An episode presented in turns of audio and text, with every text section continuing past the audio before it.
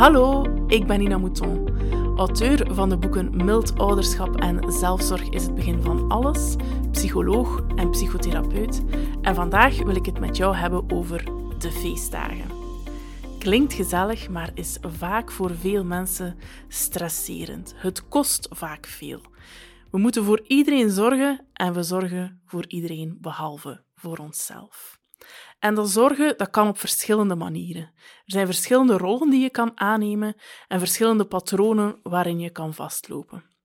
En op het einde van het feest zijn we leeggegeven, overprikkeld of zelfs kapot. Er zijn vier patronen die ik graag met jullie wil bespreken. Patronen die voortkomen vanuit parentificatie.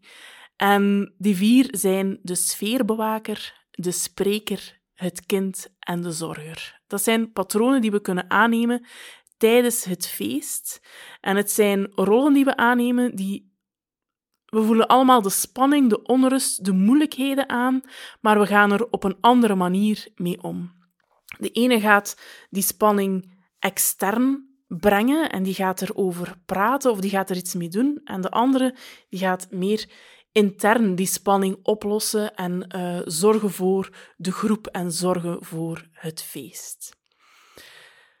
Die rollen die nemen we aan op een onbewuste manier. Die parentificatie die nemen we mee vanuit onze kindertijd, vanuit ons opgroeien. En we lopen daarin vast. Niet alleen tijdens de feestdagen en aan de feesttafel, maar ook tijdens het werk, in andere relaties, in partnerrelaties, in uh, vriendschapsrelaties.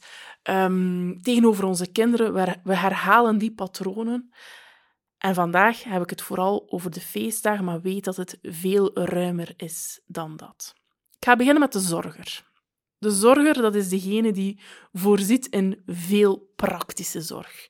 Van wijn bijschenken de hele avond, uh, naar, naar de keuken lopen en alles in goede banen uh, leiden. Um, die is altijd maar bezig, bezig, bezig. Die verdwijnt van het toneel en zit soms zelfs helemaal niet zelf aan de feesttafel, maar is altijd maar druk, druk, druk in de weer, bezig, bezig, bezig. Het kip zonder kop-syndroom noem ik dat ook wel. Omdat die persoon vooral bezig is met het organiseren en de praktische zorg van het feest.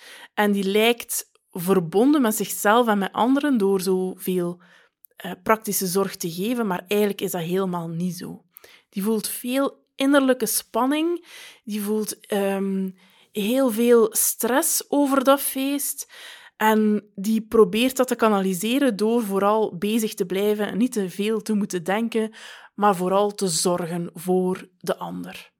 Achteraf is die persoon doodmoe van zo van het een naar het ander te lopen en um, zeker geen hulp te vragen en te blijven gaan, gaan, gaan.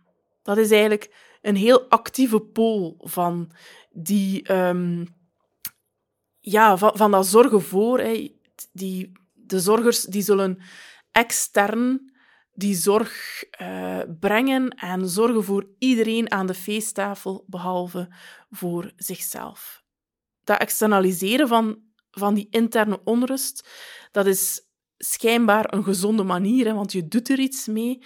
Maar eigenlijk is dat niet zo gezond, want achteraf ben je gewoon doodop en heb je zoiets van: heb ik eigenlijk wel zelf iets aan dat feest gehad? Niemand heeft mij geholpen, maar je hebt ook zelf geen hulp gevraagd.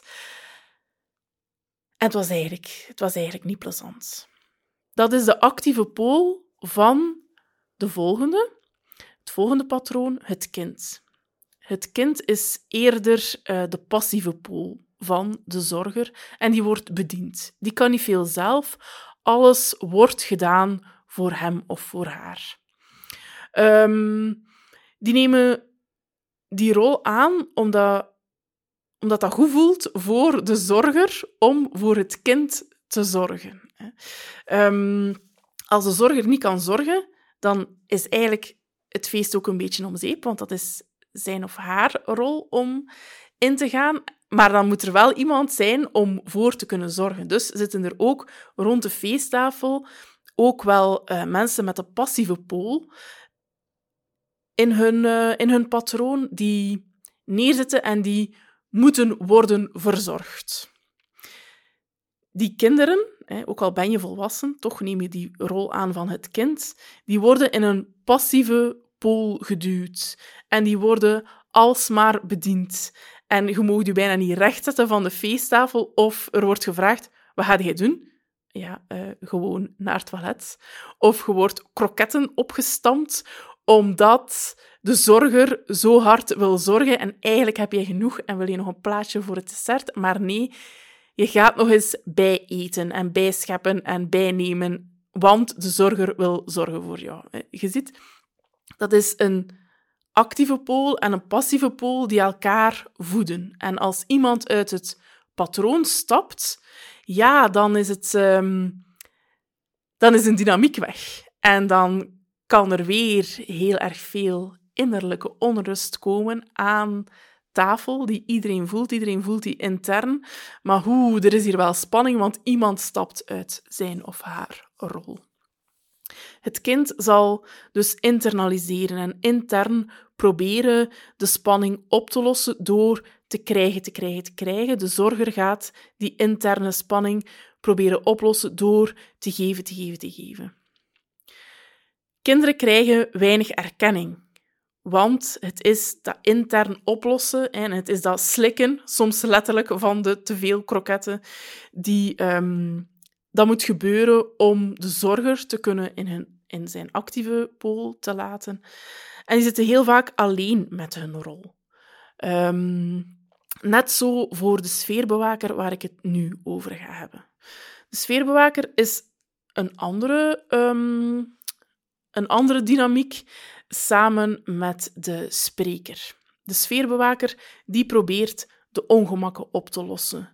Die is heel gevoelig voor energie en probeert vooral de sfeer te bewaken vanuit een ook weer van, vanuit iets intern. Hè. Die voelt heel goed aan met de voelspritten. Wat wordt er hier verwacht? Wat loopt er hier fout? Over welke onderwerpen praten we beter niet?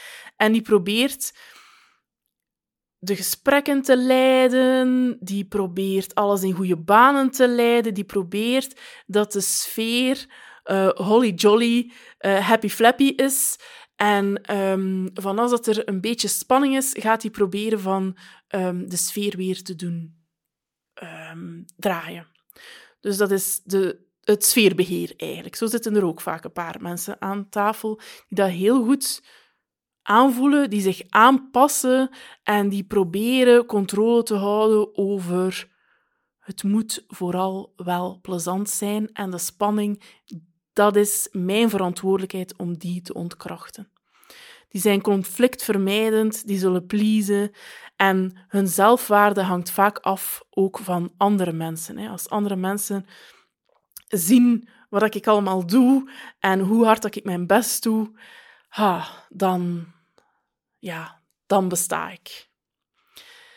Dat is ook weer het internaliseren van problemen, het intern oplossen van problemen, door heel erg veel na te denken, door heel erg veel te overdenken en door te gaan proberen op een heel, ja, um, niet te, te grijpen manier de sfeer te bewaken. De spreker die ziet dat helemaal anders. Die voelt ook de ongemakken aan, maar die benoemt ze meteen. Die ziet de olifant onder de mat en terwijl dat andere mensen andere patronen die olifant zullen zien en daar rond gaan dansen, gaat de spreker die benoemen. Die gaat zeggen zoals het is. Niemand doet het, maar de spreker voelt de spanning en zegt het wel. Tegenpool dus van de sfeerbewaker die de spanning voelt en die het probeert onderhuids op te lossen. De spreker gaat zeggen, wat is dat hier mannetjes? Hoe gaan we dat hier oplossen? Dit is een olifant die onder het tapijt ligt. Ik ga het benoemen en kom aan, we gaan naar kijken. Is heftig vaak, want die is patroondoorbrekend. En um, die legt eigenlijk de patronen ook bloot van de andere mensen. En die zegt, we moeten dat hier anders aanpakken. En hoe gaan we dat hier anders aanpakken? Dat lijkt niet veel te kosten voor iemand die zo goed kan spreken, zo goed de vinger op de wonden kan leggen, maar dat kost eigenlijk wel heel veel. Dat is de actieve pool van de sfeerbewaker. Het externaliseren van de problemen en het extern oplossen of proberen oplossen van um, de problemen die zich voordoen aan de feesttafel. Dat zijn vier patronen, vier rollen die we kunnen aannemen vanuit parentificatie. Waarin herken jij je?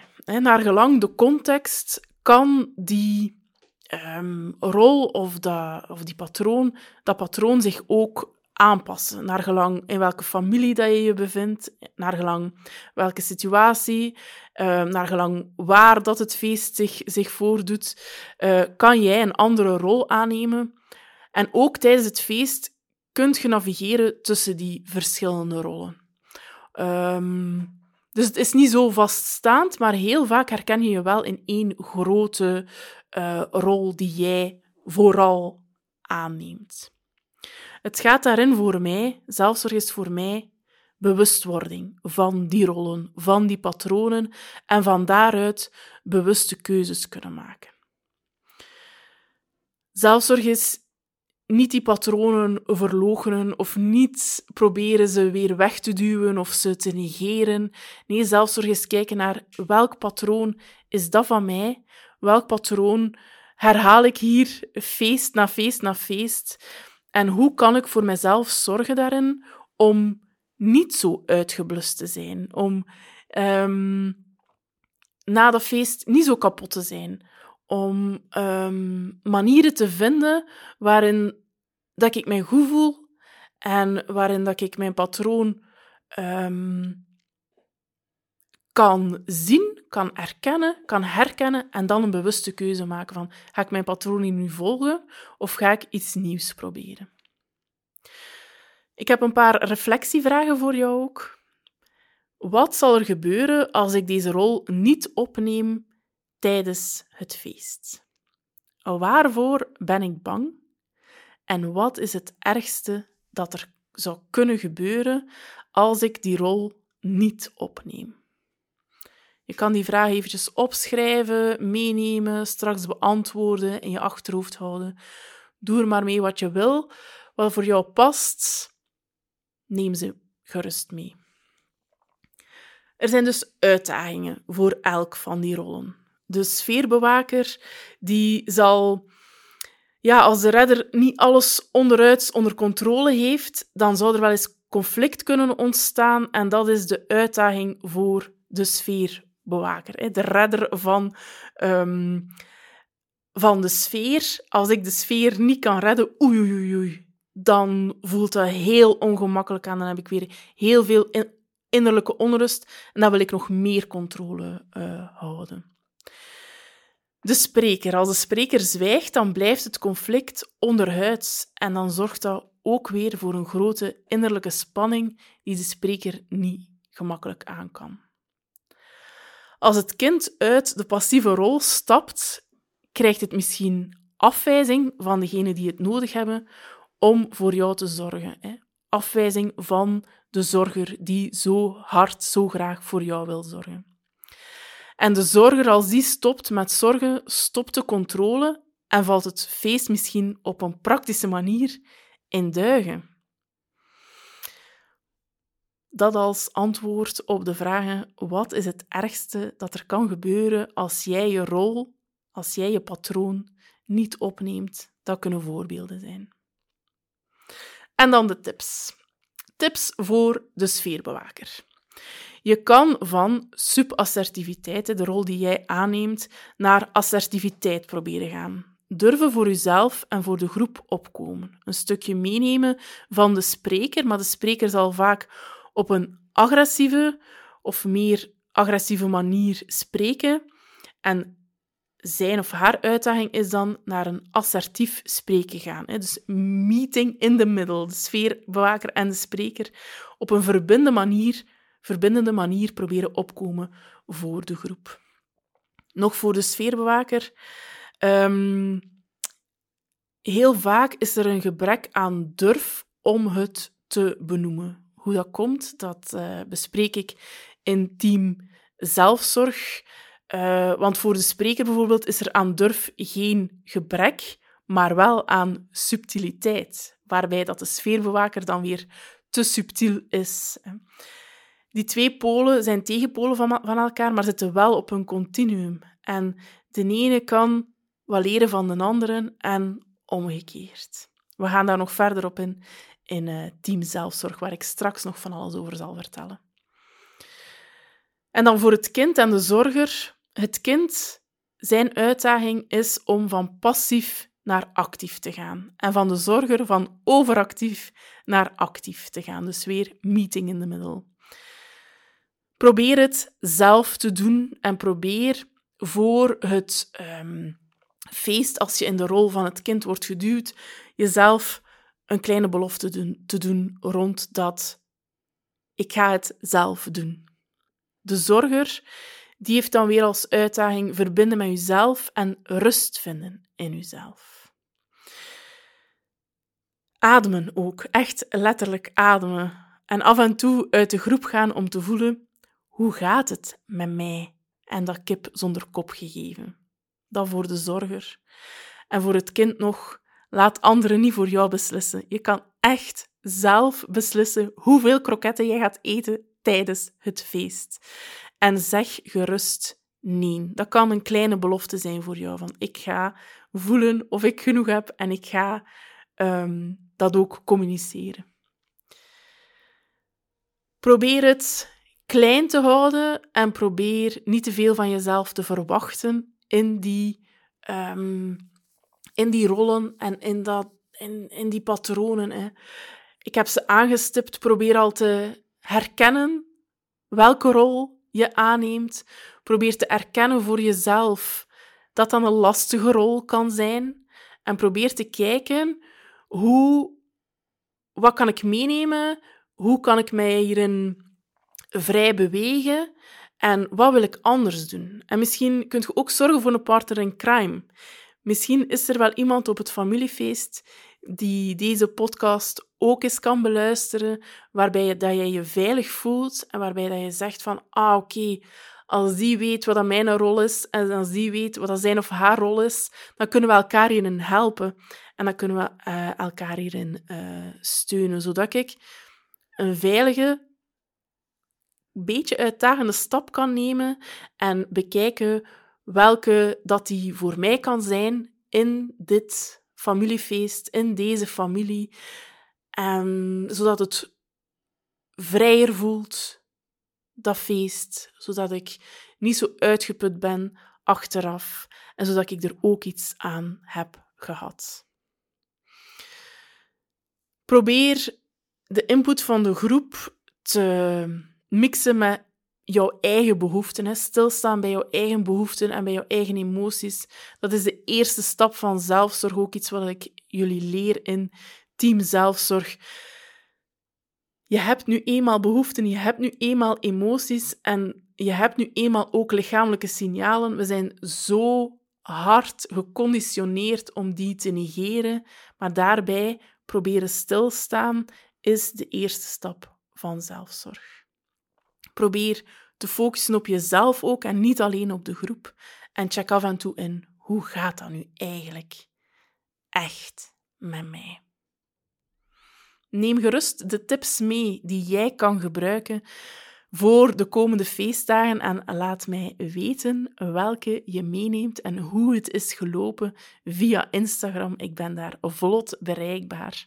En nu wil ik het eventjes nog hebben over Team Zelfzorg, want jullie zitten er eigenlijk allemaal op te wachten. Ik heb al heel veel vragen gekregen. Komt Team Zelfzorg terug in januari? En jawel hoor, Team Zelfzorg 2024 is een feit. Dus wil jij meer weten over zelfzorg, wil je actief patronen doorbreken en niet enkel, enkel tijdens de feestdagen, maar ook op je werk, in je gezin, in je familie, bij je vrienden, ja, dan is er één plaats to be en dat is Team Zelfzorg. Dat komt terug. Ik heb er heel veel zin in om jullie te begeleiden. We starten eind januari 2024 en de inschrijvingen gaan in Early Bird open, exclusief voor de wachtlijst, met een exclusieve korting uh, voor de wachtlijst op 1 januari 2024 om 11 uur. Dus je kan je alleen inschrijven in Early Bird als je op die wachtlijst staat. Die plaatsen in Early Bird zijn ook beperkt. En doorheen de vorige vier rondes zijn er meer dan 1700 mensen ingeschreven. Dus wij staan ook allemaal klaar om jou te begeleiden in jouw zelfzorgtraject. Um, om die patronen te doorbreken. Je krijgt begeleiding van mij en van mensen die al een paar keer het traject hebben doorlopen. Um, we zijn er voor jou. Als je inschrijft in januari, kan je ook al de eerste module raadplegen en drie QA's herbekijken met mij. Je kan dus meteen aan de slag vanaf de eerste dag van het nieuwe jaar. Zet u dus vliegensvlug vrijblijvend op de wachtlijst via mijn site www.ninamouton.be. Klik op de banner bovenaan en vul je e-mailadres in. Tot daar, tot dan en prettige feesten!